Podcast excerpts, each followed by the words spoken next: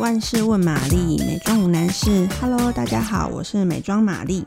嗯，今天要跟大家讨论的问题，就是有读者问到说，冻膜和面膜的差异性到底在哪里？嗯，这一题我觉得可以从剂型、产品的质地、剂型的差别来说起。嗯，不管是冻膜或面膜，它都是属于比较特殊的护理。除了我们比较常见的片状面膜以外，其实夏天还会推出，市场上还会推出各式各样，比如说霜状、泥状、胶状质地的面膜产品。那我们这一集就先从常见的质地来说起，同时分析这些面膜它的使用方式跟效能。首先，比较多人会知道的就是片状面膜，也就是所谓俗称的纸面膜。那其实纸面膜它的材质都有很多不同的，比如说不织布面膜、纸浆面膜、纯棉面膜跟最高等级的生物纤维面膜等。那这些片状面膜是最常台湾人最喜欢使用的。通常敷上去以后，你可以去想象，就像你在皮肤的肤表上面用面膜帮它盖被子，然后我们利用这个布面膜将外界的空气。跟皮肤就是阻隔，然后它会形成一个比较半封闭式的状态。那肌肤在这个状况下就会些微的升温，促使你的毛孔扩张。这个时候，面膜上的精华液它就会比较有效率的渗透入肌肤。这个时候呢，其实我们也会想到另外一个问题，就是说，你看有效的成分。是不是也会跟着面膜上面的防腐剂一起透过加压的原理更容易被吸收？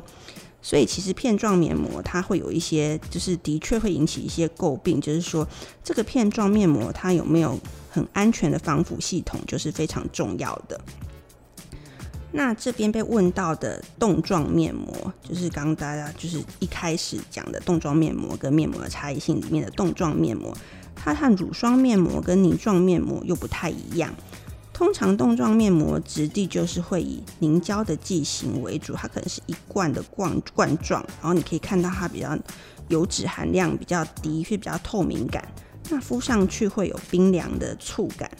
通常会用在比如说你去晒太阳后的肌肤舒缓、镇静跟保湿为主。通常会建议这类型的冻状面膜会在清洁程序后使用。然后你可以避开眼周，厚敷于全脸肌肤，可以嗯利用这个方式来快速补充你肌肤的水分。那如果你想要让就是美容效果更好的话，其实你可以在厚敷以后进行一些简单的按摩方式，就是把停留在脸上这些冻状面膜这个冻冻感的质地稍微按摩开来，借着刺激肌肤的微循环，然后透过指尖画圆的方式按摩脸部。可以让你的产品面膜效果会更好。最后要提醒大家，不管你是敷哪一种面膜，像是片状面膜啊、冻状面膜之类的，最后都还是要涂上乳液来锁住水分，这样你刚刚的保湿效果才会更好。嗯，那希望以上的解答可以对大家有帮助。如果大家有更多想要知道的问题的话，可以来留言，然后帮我们按五颗星并且订阅。那今天就先这样子喽，大家下次见。